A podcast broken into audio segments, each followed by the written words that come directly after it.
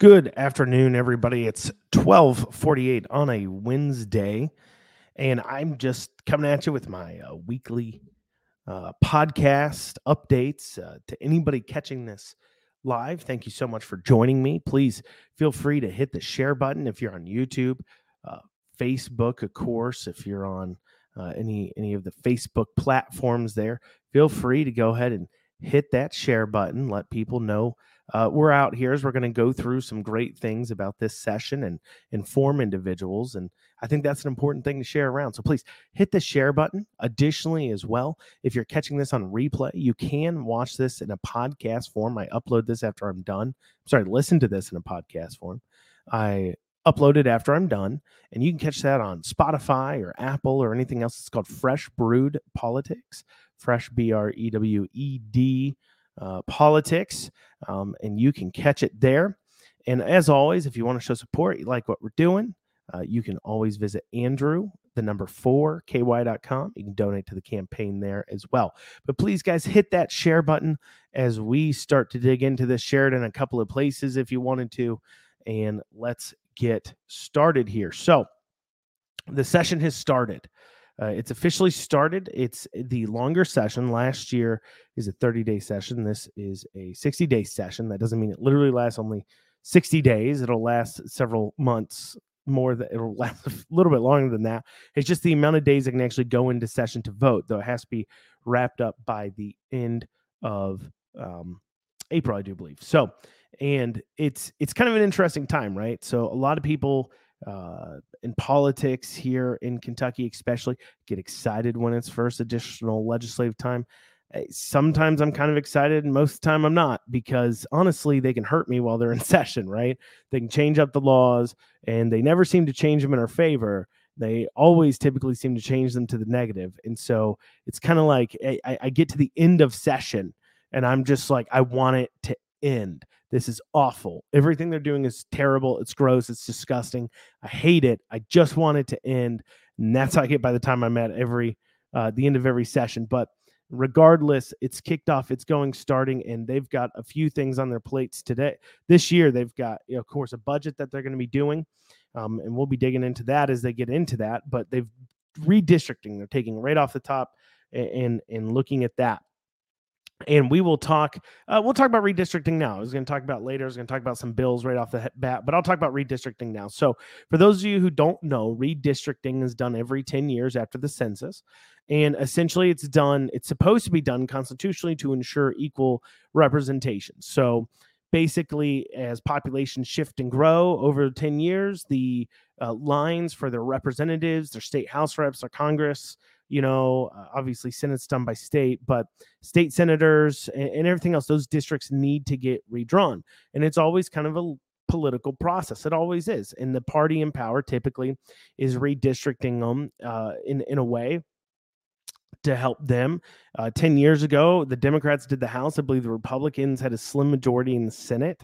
And there might have been some deals cut there, but uh, this is the first time Republicans in the history of Kentucky have ever gotten to redistrict both chambers, the House and Senate, and as well as the congressional districts. And it is certainly uh, very interesting.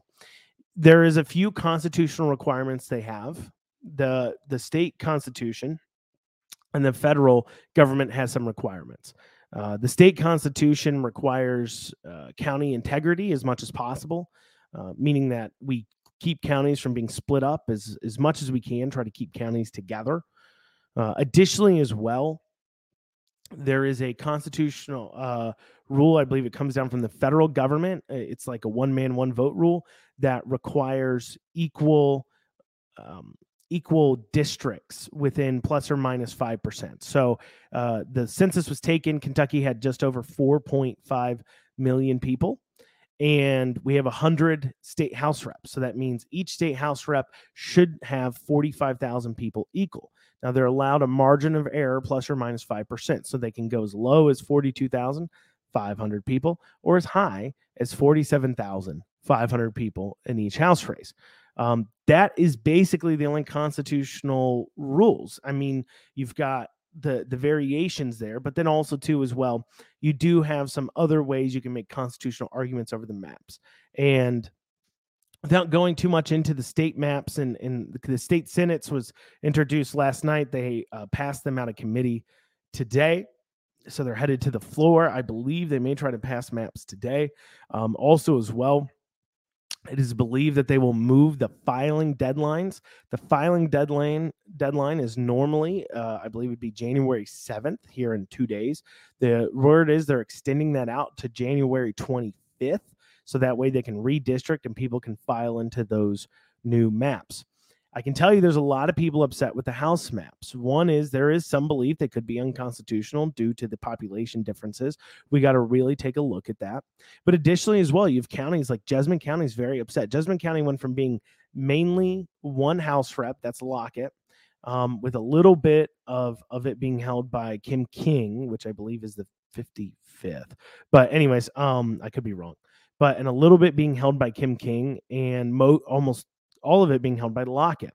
And that was a Democrat district for a very long time. Lockett, up until two years ago, was the first person to flip that district from being Democrat, and he's been in for two years. Well, they took Jessamine County, that now has became a Republican stronghold due to the work done by the party there, and they've split it up into four House districts. Now they've cut it up into four, um, and so they're pretty upset about that. You've got two Republicans out in Eastern Kentucky, two sets of Republican incumbents are going to have to run against each other if they want to stay in office.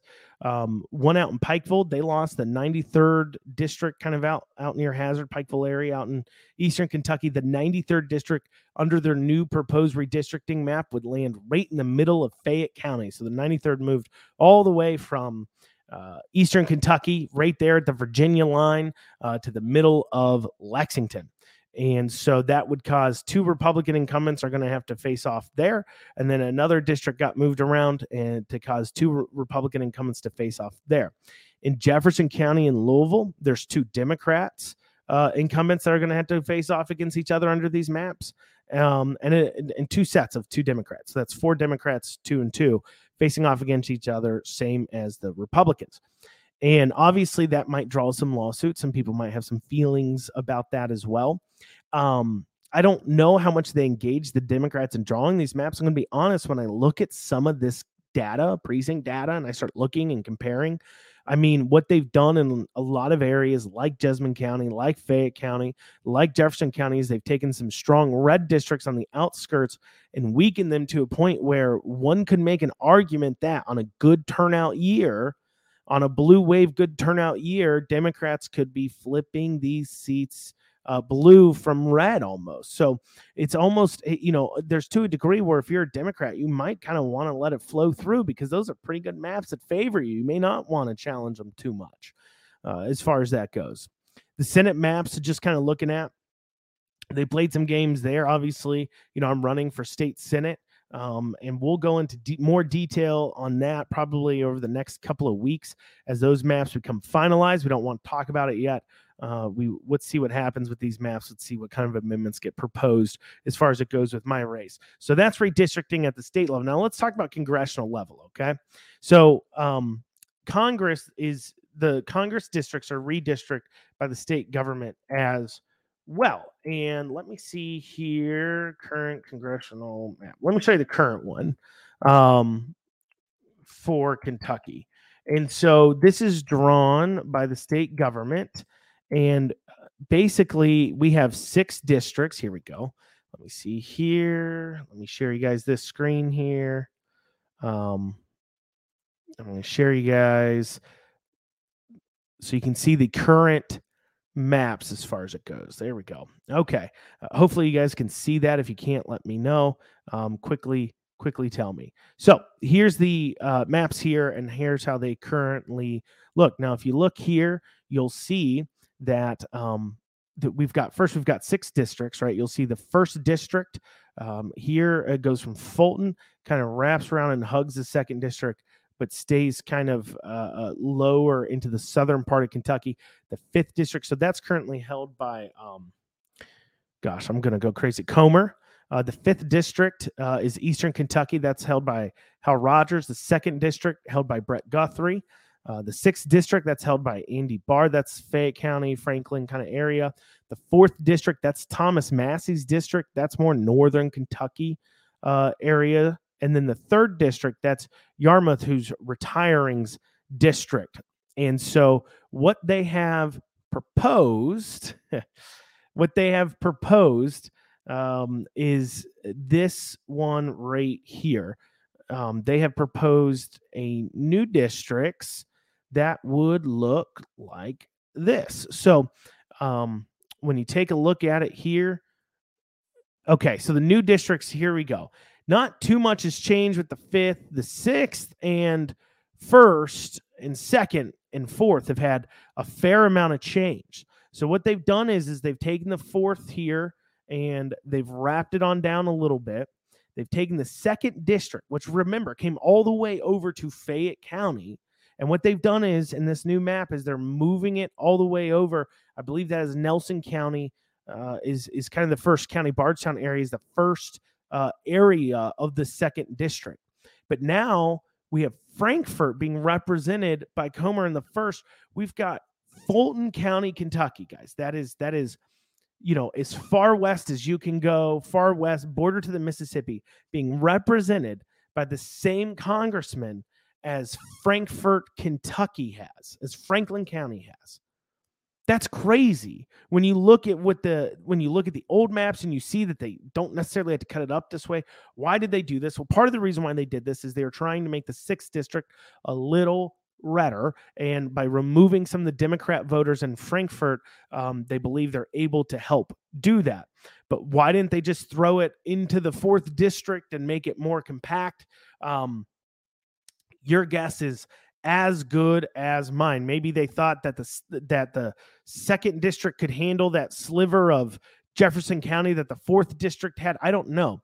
Now, congressional maps do have a requirement different than state maps, and they can only be off by plus or minus one person. So they have to be even, uh, evenly. I'm sorry, they have to be evenly distributed um, across all um, I'm sorry, the population has to be perfectly distributed against all six districts, and it can only be plus or minus one person. So you're, you know, you get down to street level when you're starting to cut these things, right? Because you don't have that five percent variation you have at the state level. But those congressional maps, they're a little bit crazy. We'll see what ends up happening. I don't know. I mean, look, if I was Comer, I mean, that is hard, and not only that, but you got to think about equal representation here. When you're like four or five hours away when your district is five hours across, or I mean, what what is Frankfort to Fulton? Is is that's probably close to four or five hours. I don't know. I've never driven it. Um, but let's say it's it's five hours across, plus you're spanning uh two time zones as far as that goes. It, it's um it is rough and eh, how do you get equal representation? I mean, that's four hours, 16 minutes, sorry, from Frankfort to Fulton. I mean, you know, that is a large amount of area. They're already spending a lot of time in DC. How are they going to be servicing that district? I mean, they're going to be driving all over the place. That is crazy, but that is what they're doing with the congressional districts. And we'll see how this plays out with redistricting. We'll see if they get sued uh, and maps and and it looks like this year they're doing them separate. So the House maps is a bill, the Senate maps are a bill, and the congressional maps are a bill. It is of my opinion that if one sued, it doesn't necessarily mean it holds up all of them. Um, it's it it doesn't necessarily mean that. What it means is is perhaps one passes, the other one goes through. That could be what occurs when it comes to districting. So there you go, redistricting, and those are bills. Senate Bill two and three. Two is the Senate redistricting, state Senate Senate Bill 3 is Congress's redistricting. And then House Bill 2 is the redistricting for the state House. Um, the House isn't where the bill for congressional redistricting is originating. So let's talk about a few bills of note. Basically, what I did is uh, I, I took a look at a couple of Senate bills, two Senate bills, and then the House bills. There's over 200 House bills um, filed, it looks like. So I just ran through the first 30 to mention things of note in there. So as we dig into these bills, feel free go ahead and once again hit that share button and let people know as we start digging into these bills because these are important things to be watching out for. So uh, we've got SB 13 that was put that's uh, McGarvey and and Senator Thomas and Senator McGarvey put that forward. That is a minimum wage bill to raise the minimum wage in Kentucky. Uh, I guess it would raise it to 15 an hour for large employers, 12 an hour for what's considered small employers.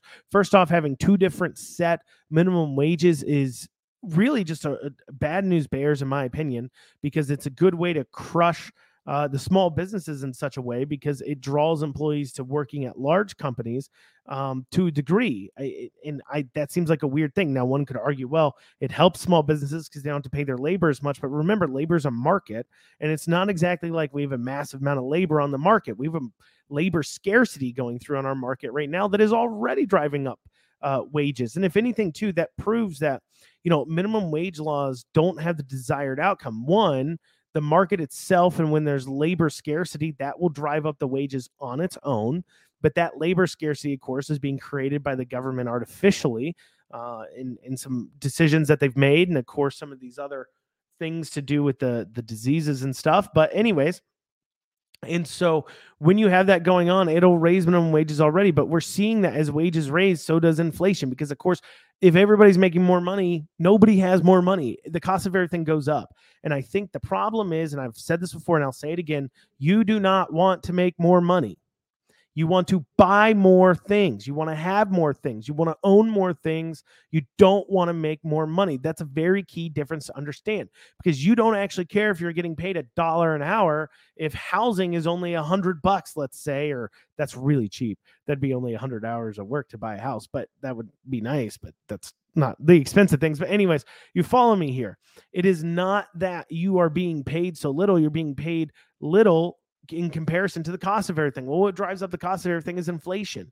And as we saw, a major driver of inflation is labor shortages. We're going through it right now, and that is driving up the cost of labor, which in turn causes inflation. So, if anything, it's proving that raising minimum wage is not always a great call um, because it can specially raise wages and, and it ends up, you end up, uh, your money doesn't go as far your money does not go as far.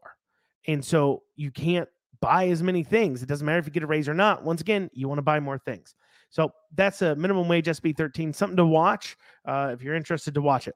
Senate Bill 19, put forward by Senator Thomas. This is red light cameras. Okay, so these are cameras that, uh, if you run a red light or something like that, take your picture. Okay, here's the problem. First off, if you are a constitutionalist, I am, red light cameras are unconstitutional and they're not exactly unconstitutional for any kind of invasion of privacy things or anything like that.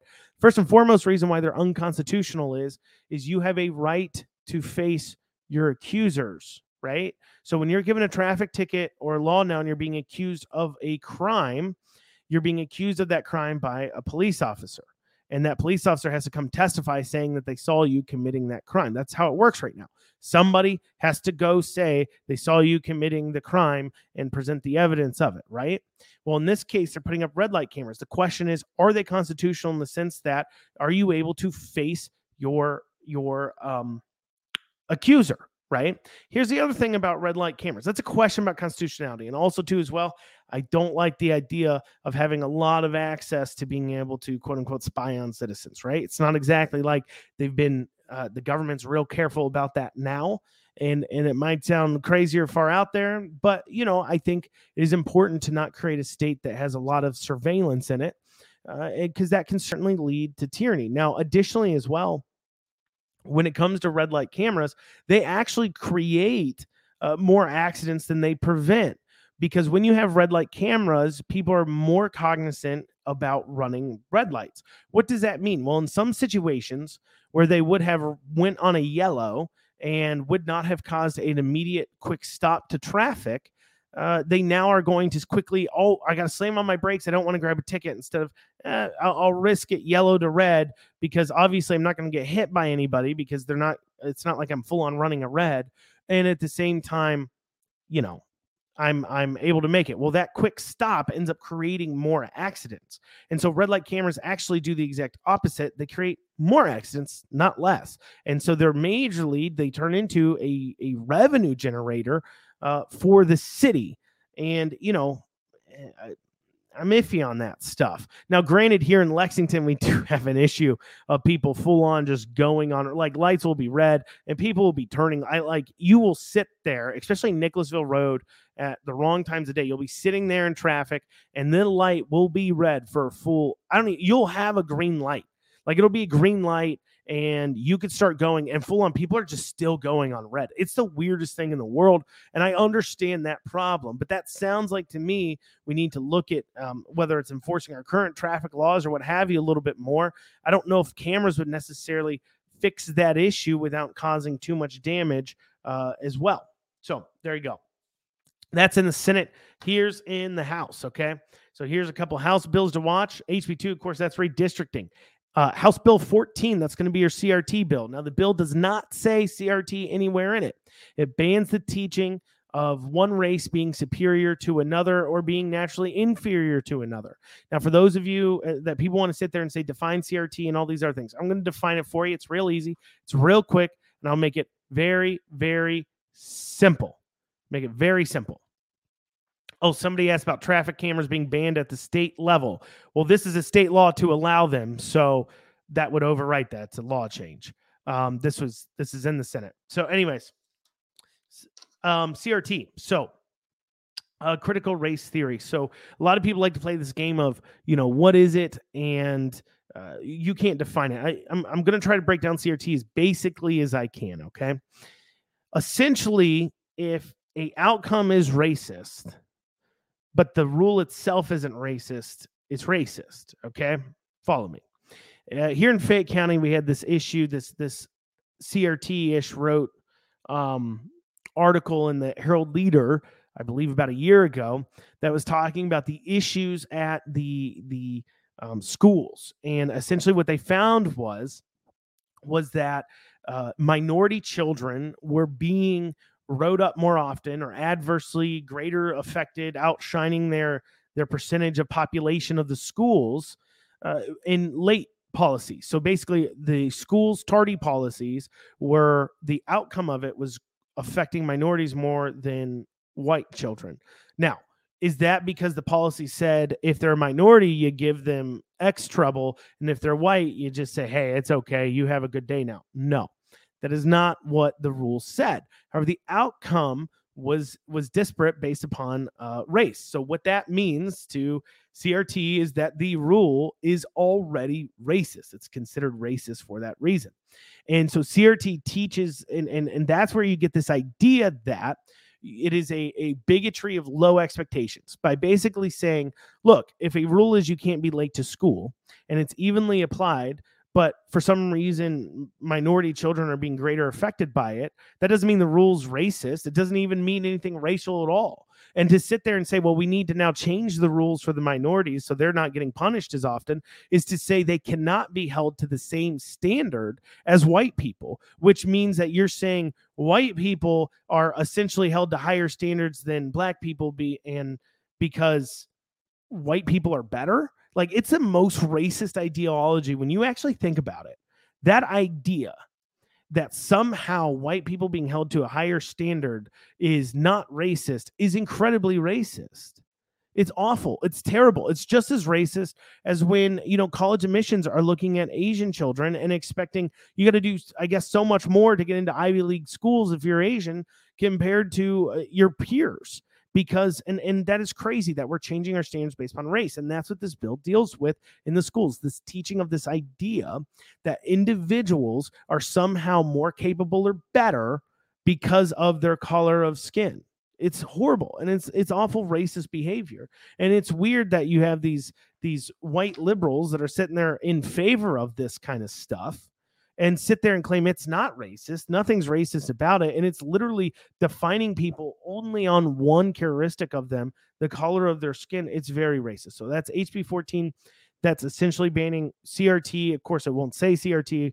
It'll talk about teaching one race inferior to another because you cannot um, frankly, you can't trust them. You can't use a term like CRT. They'll just redefine it, or they'll bring in a new term like they've done with SEL, which is what is that social and emotional learning or, or social and equitable learning. I don't know what the E. I think it's emotional, learning and and they'll come across with that and now that's the same thing as this crt stuff this you know gender theory situation we got hb 17 that's term limits for um sorry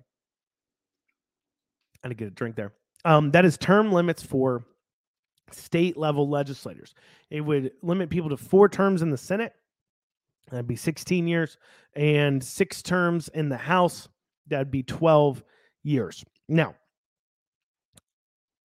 term limits. Let's talk about that. When we talk about term limits, a lot of times people talk about the federal level term limits. Why?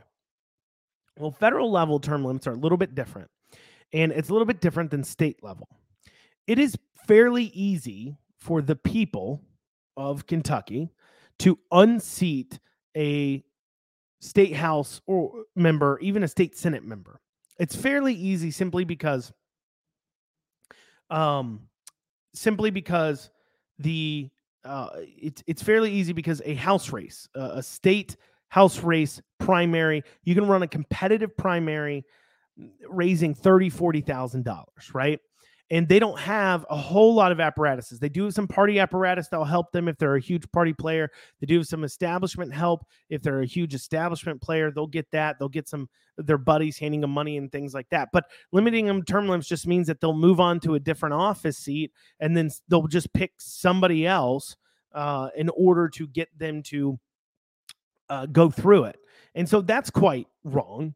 And uh, I'm sorry, that's not that's not quite wrong. Sorry, that doesn't accomplish what we want of just picking somebody else. And eh, at the end of the day, when it's a forty thousand dollar primary to be competitive, a a strong candidate can easily kind of raise that and easily run on that if they're willing to do the work. It, they, you can be competitive at 20,000 raised in a in a state house primary.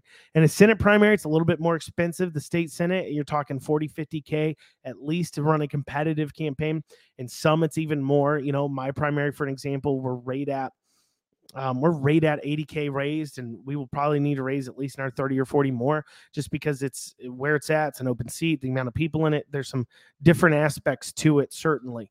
Um, but that is, you know, when you look at term limits in that way. Now, when we look at uh, at the at the state level, it's a little bit easier just to remove them. It's simply put, it's easier to remove them. And at the end of the day, if you do have a good legislator, do you want them forced out and replaced with a bad legislator? Not necessarily. But when you talk about the federal level, that's a whole different story because those are million dollar races. And more importantly, and this is the part that really gets them, is they have something called constituent services. So every congressman, every senator has constituent services. These are staff being paid by the federal government to represent their boss, the elected representative in the community, in the area, to the party, to the people, to the voters. And it's almost like a government funded uh, campaigning force. And you have these people out there pushing you out there. You got your name ID up there, all these other things. In order to take on a, a sitting congressperson, you either got to have a lot of name ID or a lot of money, and preferably both, because it's millions of dollars. And they already have all this staff sitting there ready to that's been helping them out. And of course they're doing the bidding of the federal of, of these big corporations too more so than at the state level. And so they're going to be more than willing to pour tons of money into those. So you know term limits at the federal level way more in support of i'm not saying i'm not in support of term limits at the state level either. I'm just saying when we talk about term limits let's understand the reason why we want them is because of apparatuses that keep corrupt people like mitch mcconnell in office forever what causes that to happen? And we say well if we had term limit that push them out that would be true. And it's hard to and the reason why mcconnell can hold on and not lose in a primary is because he's got all this corporate dollars that come in then we as voters don't show up and vote and we don't do our own research. So we're easily bought off with ads and commercials. So kind of in a way term limits uh, they can be limited to one term. It just takes us the voters paying attention and knowing who we want and don't want to represent us uh, House Bill 21 that would ban government uh, passports, the government requiring um, services in order to get services uh, or to be inside of space, like to come in and get your driver's license or to get Medicare, Medicaid, those kinds of things that's administered by the state. Um, in order to food stamps, in order to get those services or anything like that, unemployment, you do not have to be um, have have the have the uh, the thing, you know, the thing I can't say the word. I'm live on Facebook. If I say the word, they downgrade me. So I'm not going to say I'm going to call it the thing. If you've had the thing, uh, this this would ban the government from denying you services because of the thing. I'm more than in favor of that. Everybody pays taxes. Uh, everybody should have equal access to the services provided by the government that they qualify for under current laws. Uh, HB 23, um, that is House Bill 23. That would be no uh, um, transgender individual uh, in sports. So no uh, transgender women playing in women's sports, no transgender men playing in men's sports. So that crossover doesn't often happen. It's normally transgender women playing in women's sports. That's the issue. And look, we see this all over, right? We see the swimmer up and pin that's winning left and right, swimming hard core. And and I get it. It's a sensitive issue. It's a difficult issue. But at the end of the day, you know, the whole reason why we separated the sports out by genders because of competitive level, the, their ability to compete fairly on an even playing field. And at the end of the day, a top of the line women athlete most of the time cannot compete with a top of the line male athlete. I mean, it slightly depends on you know the sport i think gymnastics for an example is maybe a sport where men and women have some good and equal competition or perhaps even women might even have uh, uh, an increased ability to win just because they're naturally probably more graceful um, but when you look at uh, some of these other sports, take tennis for an example. There's this famous thing where the the the Williams sisters said they could take on any pro male tennis player that was ranked 200 or under. This guy was like ranked 205. He barely practiced. He like smoked. He drank. He walked onto the court and he destroyed both of them. And so it, it after he played a few, I think a few rounds of golf too. And so the point of that saying that it's just it's not fair. It's a different competitive level. And I get it. I get, you know, you transition, you're you're supposedly a woman now. You used to be a guy, but now you're a woman supposedly, and that's what you're claiming. And I get that. I understand where you're coming from on your claims. Uh, I don't understand where you're coming from, but I understand that's your claim. But the issue is here is it's about having a competitive field where a person doesn't have a natural advantage. Um, that is is not just you know born a little bit different, but you know a massive difference.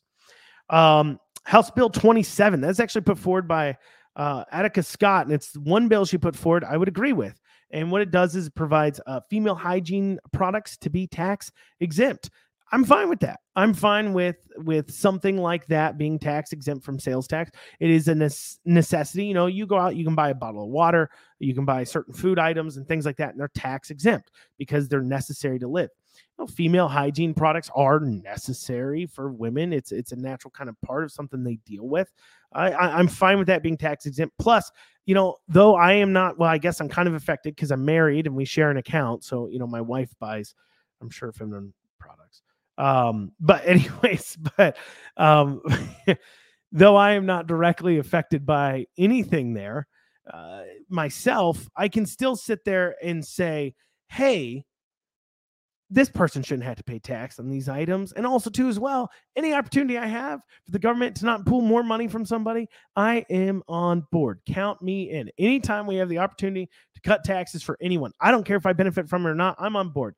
I don't play this game of looking at my pot, looking in your pot. If you're getting unfairly taxed, I, I believe everybody's getting unfairly taxed at this point. And if I can relieve your tax burden, then I should relieve your tax burden. Why does it matter that it doesn't affect me as long as we're relieving tax burdens and the government's making less money so we can maybe force it to shrink? Um, House Bill 28. Uh, that was the old BR 106 that bans uh, mandates, um, specifically employer mandates. And look, there's a lot of discussion about this, right? Are we telling private businesses what to do? And and I say this time and time again.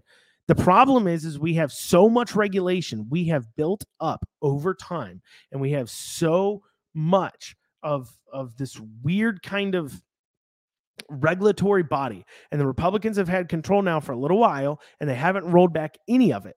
And actors like Beshear and Stack, and of course Joe Biden at the federal level, are using these things like licensure and things like that to get mandates put in place that they can't get in themselves. I'll give you a perfect example.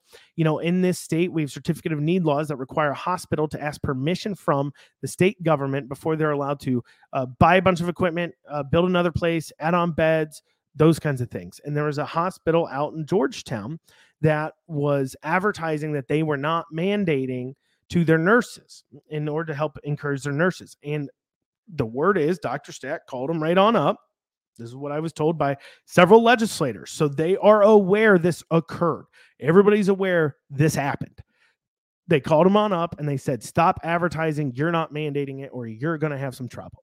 They don't even have to tell them exactly what the threat is. It's implied. The government regulates them so much that they're just going to do what the government says. They have more incentive to listen to the government than they do the customer.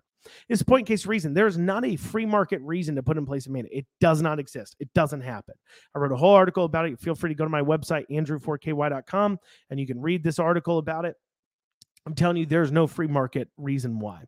And so, for that reason, we have to stop it and it's it's really difficult to roll back all this regulation that has amassed over the decades that are now being grabbed and used uh, wrongly and so that leaves us really only one option to take care of it because people are losing their jobs now. People are being fired now. People are being forced and coerced into making a medical decision they don't want to make now, not in a couple decades, now. And it's wrong now. And then also, too, as well, let's say we do roll all that back and let's say we do have it set up there and a person still at this point they could be thinking about putting in mandates because they're working on the wrong information because we've had so much one censorship from the government on these things and two the message have changed so many times.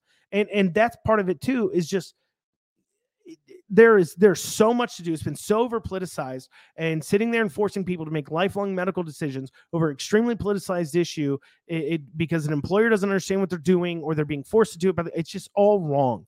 It's completely wrong that's why we got to pass something like uh, HB 28, and that is a bill to end uh, employer um, mandates in order to to be able to work.